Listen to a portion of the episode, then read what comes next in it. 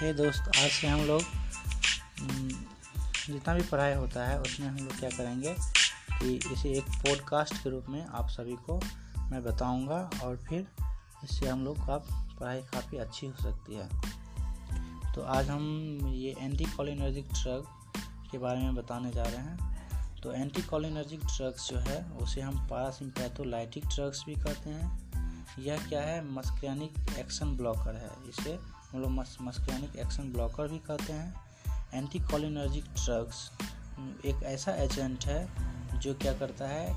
Acetyl Collins के effect को block कर देता है। और एसिटाइल कोलिन को हम लोग क्या कहते हैं? कॉलिनर्जिक रिसेप्टर्स एसिटाइल कोलिन को क्या कहते हैं?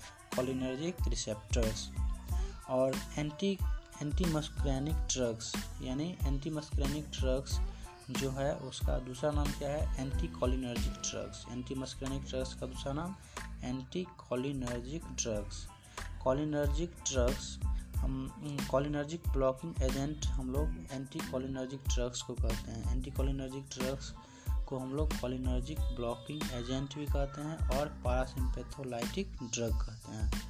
तो एंटी मस्क्रेनिक ड्रग जो है एंटी कॉलिनर्जिक ड्रग्स उसका दूसरा नाम है जो कि क्या करता है एसिटाइल कोलिन के इफ़ेक्ट को ब्लॉक कर देता है। एसिटाइल कोलिन कहने का मतलब कॉलिनर्जिक रिसेप्टर्स और कॉलिनर्जिक रिसेप्टर्स क्या होता है?